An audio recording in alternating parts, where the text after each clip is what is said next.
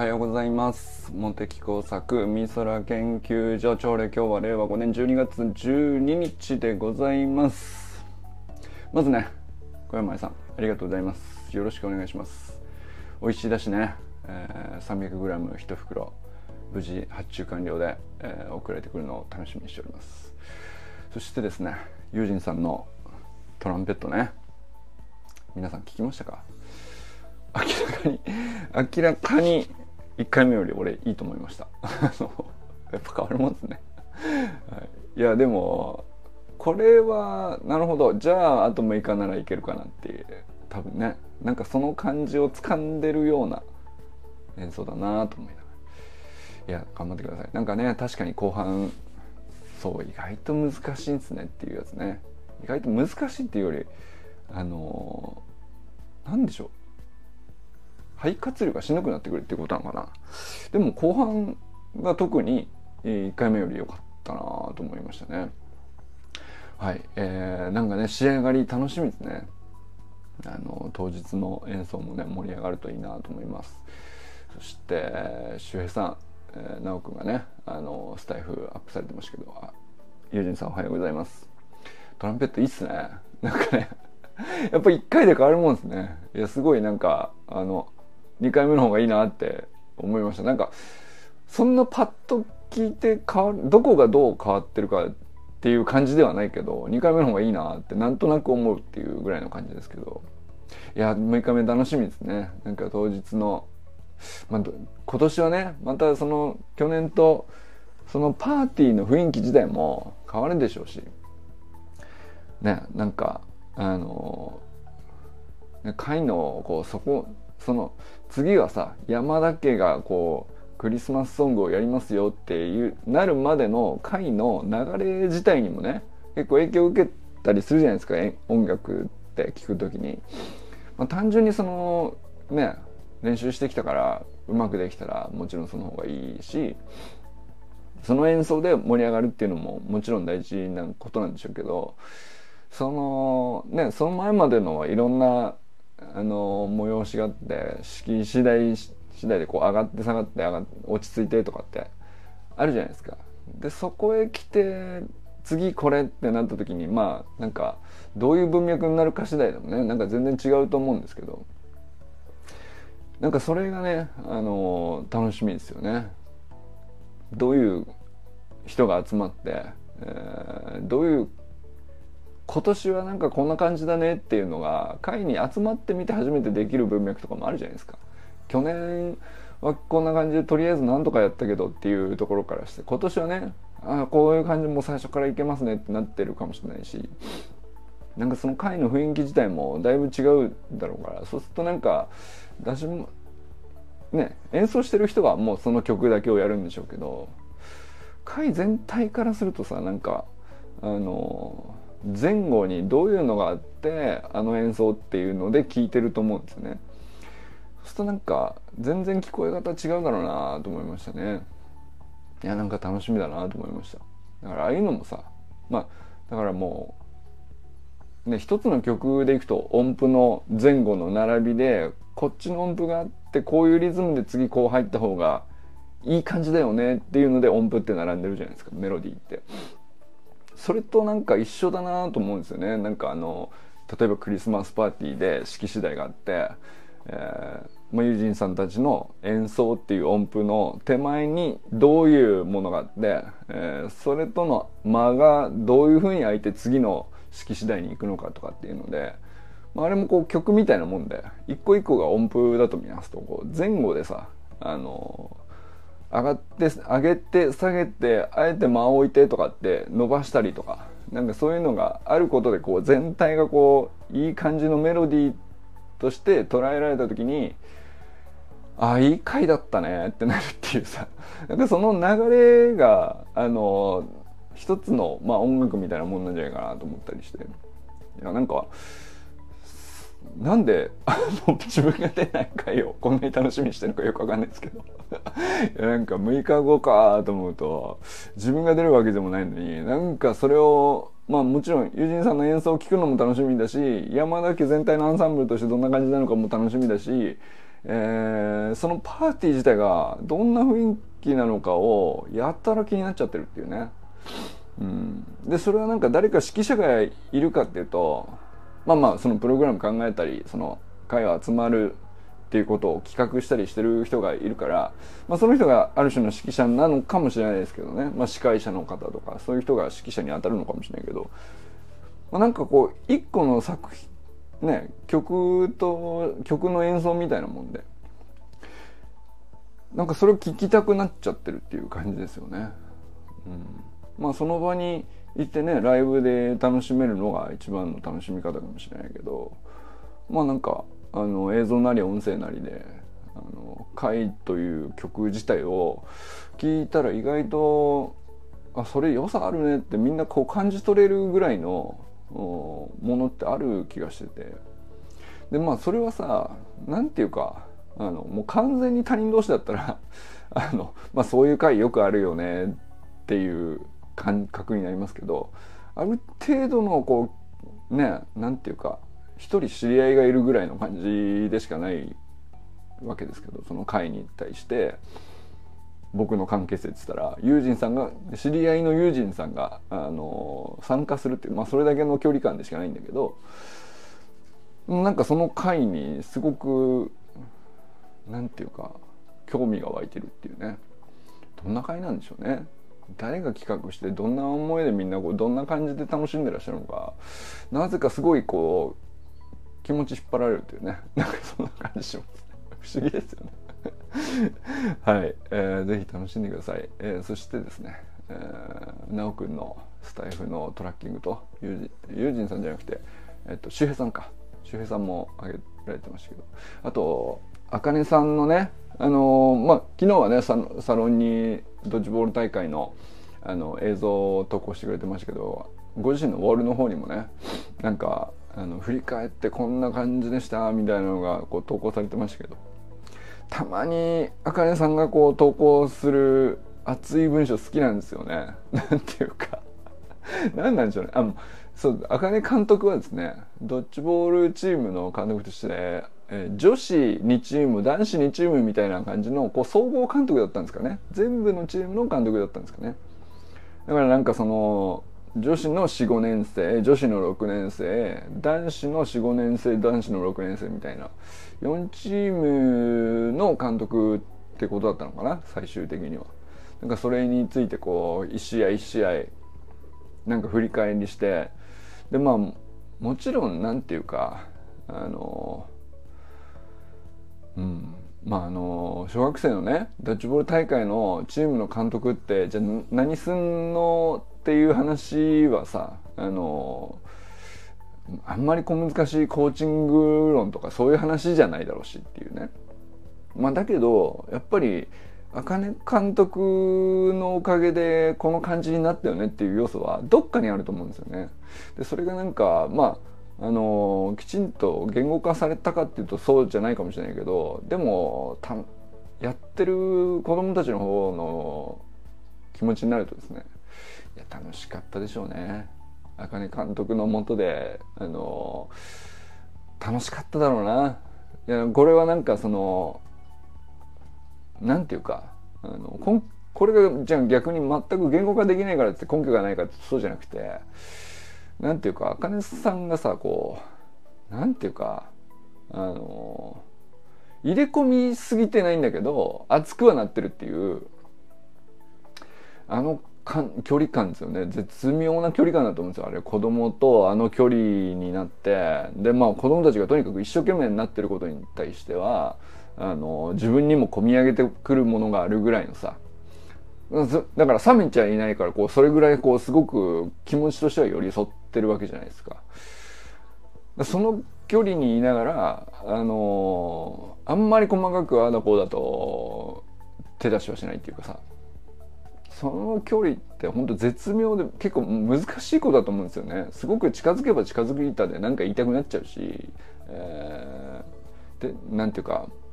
まあ教えたくなるっていうのもあの僕がよくもちった病というか。あれなんですけどそうじゃなくてこうすごく気持ちは近くまで寄っていながらあのであの共感とかあの見てるせ目線を同じにしながら、えー、あまり細かい動き一つ一つにはこ口を出さないっていうかただまあちゃんと励ますっていう。あれって意外と難しいんですよね。なんかその赤井さんの文章読んでてあのなんていうかあのなんていうのかな。俺これ難しいなと思ったんだよね。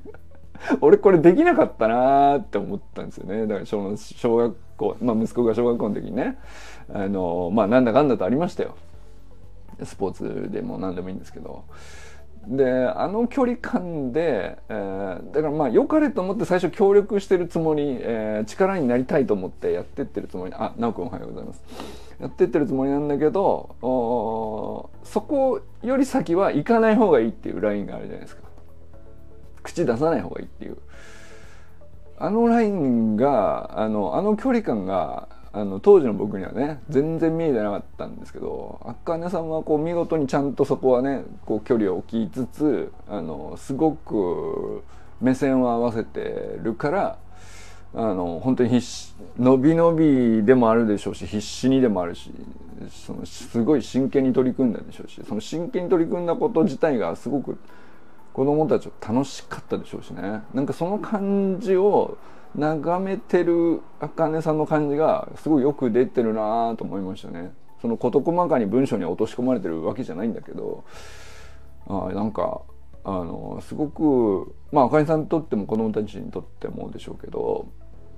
いやいいチームでいい大会に参加してでいい時間をこうみんなで作ったんだなっていうのがあのそうですねだから審判さんにもそれが伝わったんでしょうね。来年楽しみですねって最後に声かけられるっていうのはなんか審判さんもなんか言いたくなっちゃうねそういうチームがこう出てきてまあ大会自体が盛り上がることも審判冥利に尽きるでしょうけどそれ以上になんかあの、まあ、こういう顔を子供たちにしてほしいからこう審判としてこう自分も力になってるんですっていう多分なんかそういうのがこう出るんでしょうね。うん、なんかあの文章熱かったっすね。なんか僕の中ではね。うん、はい。でもね何はともあれお疲れ様でした。えー、そして直くんね。定点観測いかがでしたか？そのそうまあだから同じ場所にね前、まあ、実家なり、まあ、いつも行ってる場所にあの定期的に行った時に、まあ、自分が変わってると、まあ、変わった景色に見えたりとかあの、まあ、いつもだったらこういう感情になるんだけどあの今日はこういう感情になるみたいなこう差分が取れるからあの場所を固定してとにかくなんかあの定期的に行ってみるみたいなことをね通じて、えー、メタ認知というか自分を認識するみたいなことですよね。まあ、それはなんかそう例えばね直くんでいくと今のカウントダウンのスタイフ放送っていうのはあのまあ受験というかある種のねあの院大学院試験のカウントダウンで、まあ、記録としてやってると思うんですけど確かにその自分がやった勉強の記録とかあの取り組んだことの記録とか考えたことの記録とかっていうのもねあの今までだったらありましたけど、まあ、そういうなんかあの定期的に場所を固定して、えー、そこに行ってみてどういうふうに自分がど、あのー、捉えられるかっていうメタ認知の方法っていうのは前も言ってましたけどね。なんか直子がね本紹介してくれて、うん、確かになと。それはあれですよね。なんかあの定期的に歯医者さんに行ってちょっと見てもらうみたいな。感じかな俺の中ではね。その特に、えー、痛いわけじゃないです。特に用事があって不あの不具合があるわけでもないんだけどあのそこにあのまあ一定のサイクルでそこに行ってみるっていうことで分かるものがあるみたいなね、まあ、なんかそういうのって、うん、まあ自分の認識だけじゃなくて体のメンテでもそうでしょうし何かしらまあ健康診断みたいなもんかもしれないですけどね。うん。まあ、それで何かあの特別発見があるとか大きなことが分かんなくてもあの記録して押さえておくみたいなことのもやり方の一つとしてねあの定期的に同じ項目を特に考えずに場所だけ固定してとかやり方だけ固定してとか、えー、記録内容だけ固定してとか、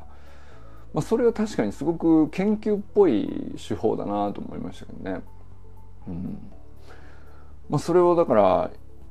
まあ、今回がねあの受験までの86日の1回目だとすると次どれぐらいか年明けぐらいなんですかね。例えば年、うん、年末ぐらいなのかぐらいかもしれないですけど、それをだから定点をかつあの時間感覚も揃えるとかね。なんかそれも面白いかもしれないなと思いながら聞いてましたけど。はい。えー、まあでもそれでなんかこう定点で観測してるとこう直接大きな成長とか大きな発見とかなくてもやっぱりなんか自然にで、まあ、自分の意思でとかじゃなくても自然にあるべき方向になんかこう寄ってく感じっていうかねなんかあのゆっくり矯正がかかるみたいなそういうのがあるんでしょうね。それはなんかすごく自分も実感あるなとは思いましたけどね。はいえー、そしてまあだから周平さんがねだから周平さんで行くとあの二日酔いになった時にこうなるっていう話でしたけど場所固定じゃなくてやっちまった内容の固定なんですからあの人の場合は。いやなんかまあ反省してましたけどいやまあ反省とかじゃないまあそこまでやらかしちゃいないと思うんですけどね。あの まあだかその前回のスタイフでは健康法とかこういうことに気をつけてるとかあのこれでだいぶ体変わってきたなと、まあ、4月からね筋トレ始めてジム通い始めてだいぶ実感がありますと手応えもありますっていう話をしてた矢先だったんでね。あのまあ僕らからすると恒例の恒例の光景なんですけど。また二日酔いですけど。いやもうだから逆になってくれなくなったらあのあのたまに二日酔いやってくれないと僕らからするとねあれ？ってなっちゃうけどね。あの、まあ、本人からするといや先週健康法について語った後にこれかと。なっちゃう気持ちもわからないでもないというね。どんだけ体を仕上げても。飲んだくれたらただのダメ親父になるっていうね。まあそれはさいやそれは本人からしたらね。やっちまったなってなるんでしょうけど。いや俺的にはたまにあの回を挟んでほしいですけどね。あのいやそのよほど負担にならない程度にはなんですけど、まあ、だから二日酔になってほしいっていうのも変な話ですけどね。これはあの別にあのサロンオーナーからのリクエストとかではないです。決してねあの いやオーナーに言われたからあの二日酔いになってますとかそういうふうにはあのなってほしくないんですけど。ただまあただまああのいつも通りそれでいいんじゃないですかというね感じもしましたけどね。いやなんかあのここのところずっと周平さんの体がいかに仕上がってたかというね。あのすごくいい回が多かったんでちょっと久々にあのなんていうの安心するっつったらあれですけど 周平さん帰ってきたなと 変わってないところを見せられるとほっとするというね。だからその先週までの健康法の話もすごい良かったんですよ。良かったんで全然それが悪いわけじゃないですけど。やあれはあれでね俺は好きですね。あのやっちま 使い合いでやっちまったと。まあでもさ、まあ、やっちまったと言ってもそんなにそのなんていうかあの大ダメージを食らったというよりはちょっとまああの倒れたとかっていうわけじゃなくあの体調完全に崩しちゃったみたいな話ではなくまあちょっと波はありますから上がったり下がったりね、まあ、でもそうだから体仕上げてるおかげでね多少飲んで下がったとしてもあの倒れずにあのお仕事もできてあの、まあ、お酒の席もちゃんと楽しめてでまあなんかちょっと落ちたなやっちまったなっていうことをこうまっすぐスタイフに喋れるのもやっぱり元気な元気だからだよね。っていうね。そういうふうにしとこう。そういうふうにししとけばあの結構僕はね好きな放送ですけどねああいうたまに。懐かしいですけどね。ここ久しくの周平さんからするとね。あの今年に入ってから本当周平さんこうなんかシュッとしたキャラになりつつあるんであのダメダメ会がなかったじゃないですか。ここしばらくね。去年なんかはもう毎回ねもう何やってんだよと。い うその 去年の今頃だったよね。確かね。その周平さんがスタイフ始めたのね。でまあだからたまに不定期であげたと思ったらまあ夜な夜なもじもじしながらあの喋りつつまあその話題はもういろいろでしたけどなんかね飲みながら喋ってるうちに途中で寝ちゃったりとかさ。もうあの朝から死ぬほど笑ってたけどなあれな。いやなんか面白かったよね。いやだからなんかまあそこまでじゃなくてもねいやそこまで体張らなくていいんですよ。そのそういうそういうのを求めてるわけじゃないんですけど。ただまあたまにその二日にちょっとなっちゃいましたぐらいのことを「てへ」って言ってって言って喋ってるぐらいはあのたまに欲しいところですよね。あのまあ、だからすごい俺俺的にはなんていうかここのとこしばらくで一番好きな回だったかもしれない 俺がねそのマッスルレポートお願いしますってリクエストしたにもかかわらずだからまあそれはそれですごい良かったんだけどそれトップじゃないんかいと 二日酔い会が俺の中でもさやっぱり最高に面白かったですねはい。ということで、えー、佐藤ひろみさんおはようございます。ひろみおはようございます。えー、ひろみ、あ、なんかひろみの投稿なんか咲いてたな。なんだっけ？桜が咲いてんですか？どこで？な、どういうことなんですか？えー、あったかすぎて、年明ける前に桜が咲くとか、4ヶ月ぐらい早いじゃないですか。あるんですかそんなこと。ちょっとよくわからなかったんだけど。どういうことか教えてください。ひろみおはようございます。えー、川明宏さんおはようございます。こえー、安倍ゆきかさんおはようございます小山愛さんおはようございますあそうゆきかさんにねあの冒頭も言いましたっけ？最初も言いましたけどあの 300g1 袋おいしだしビーバンのおいしだしね、えー、発注しましたのでよろしくお願いします。えー、そうそう。あのお知らせもね先ほどやっておきましたんで、えー、納期分かりましたらぜひお知らせください、えー、そしてですね、え、佐藤南君おはようございます。え山田友人さんおはようございます。中村修平さんおはようございます。寺井修香さんおはようございます。清水信之さんおはようございます。清水さんのそうそう休むとは何かをまあちょっとブレイクダウンしてこう細かく話されてましたけどまあ2週間休まれたと。あのしかし、えー、全然こう痛みが引かずうん2週間も休んだのに痛みが引かないじゃないかということにショックを受けて、えー、いやもうこれは逆に動いてやろうと。あのジョギングを始めたというねそのくだりなんですけども どうなんでしょうねわかんないです。結果、結果知りたいですね。あの、結果気になります、僕は。あの、まあ、か休むっつってもね、あの、完全停止がいいとも限らないっていうのは、まあ、よく言われることなんで、あの、ジョギングぐらいはね、逆に積極的休息としてやった方がいいっていうね。あのまあ、そういうこともあるのかもしれないですけど、まあ、清水さんにとってのジョギングが何キロでどれぐらいの速さでどれぐらいのぐらいの負荷なのかはちょっとこれにもよりますね。まああの本当に1キロ6分とかそれぐらいのジョグだったらね本当にジョグだなって感じですけど、まあ、清水さんにとってのジョグがねどれぐらいの感じかとか、それだとジョグって自分が認識してもやっぱり不可なんじゃないって思うレベルの 可能性もあるじゃないですか。でもまあそれもだからなんかそのうんまあ、積極的休息としてジョグっていうのもうん、まあ、これぐらいの負荷でこれぐらいの距離でこれぐらいの速さで、えー、まあ自分の感覚としては全然こう楽にいけるものなんで、えー、休みと捉えられる動きであると。まあ、そういうことなんでしょうけど、まあ、それはそれでねあの結果が良くなればあのいいことなんで結果知りたいですね。で2週間、まあ、全く何もしなかったっていうのも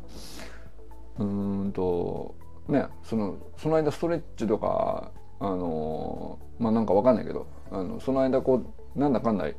休ませるという意味で行ったことは多分ね、えー、何かしらあるんでしょうからそれはそれで確かにやってみたのにあの全然こう聞いた感じがないっていうのはショックっていうのはすごいわかる気しますね。これはなんかまあ僕もすごい経験ありますね。よかれと思ってここストレッチしたのに帰ってなんかむしろあれってなるっていうね。あのまああるいはよかれと思ってここ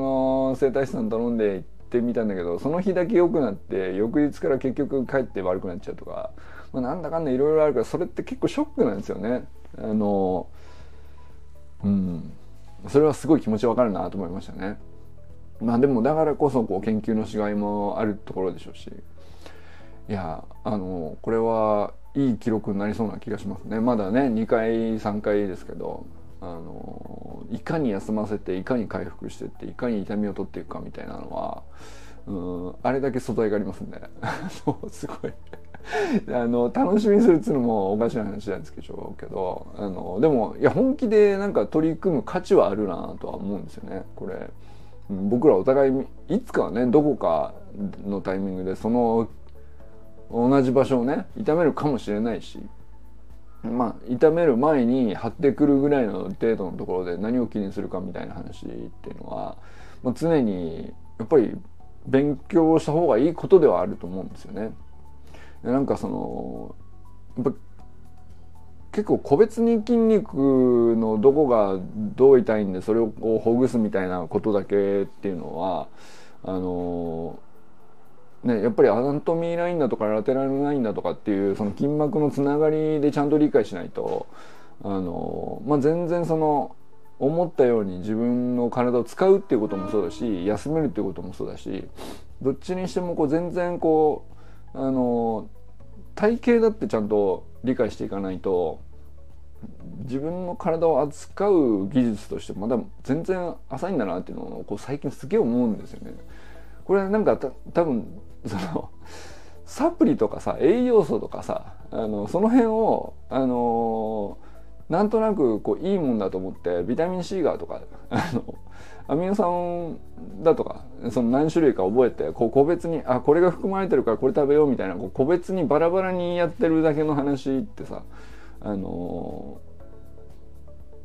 それあんまりさ意味ない意味ないっていうかやらないよりはいいんでしょうけどあのなかなか効果が実感できないっていうのと結構似てる話でやっぱちゃんとつなげどういう仕組みで体にこうその栄養がアクセスして、えー、それを欲するタイミングがあってで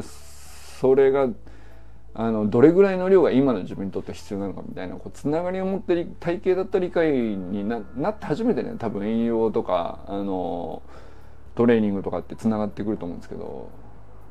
筋肉の理解とかも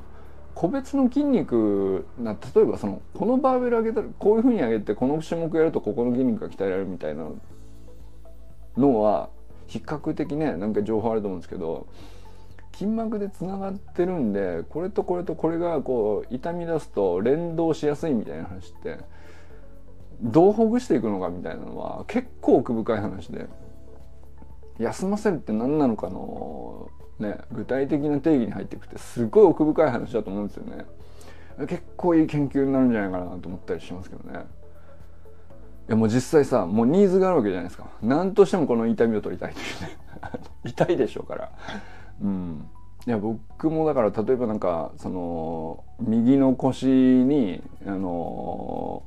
でまあ長らく1年ぐらい張りをずっとあってでも別にね動けるんだけどその仙腸骨の奥側のところでなんかずっと引っかかっててでこっちほぐしてもすぐこっち側で逆の張りが出ちゃったりみたいなこうそれをねずっと繰り返したんですけど それだからこんな一箇所のまあ大し大したことないあのちょっとした痛みでも意外となんていうのがあのちゃんと取ろうと思ったらすっごい時間かかるんだなっていうのね僕もなんか結構あったんですよね。いやだから勉強する価値はあるなと思ったりしましたけどね。はい、ということで、えー、山本健太さんおはようございます。森本あかねさん、全空カン君おはようございます。砂塚森田さんおはようございます。ということでね、えー今日も皆様どなたとありますでしょうでしょうか？今日も良き一日をお過ごしくださいなおくんありがとうございますゆうじんさんありがとうございます Thank you.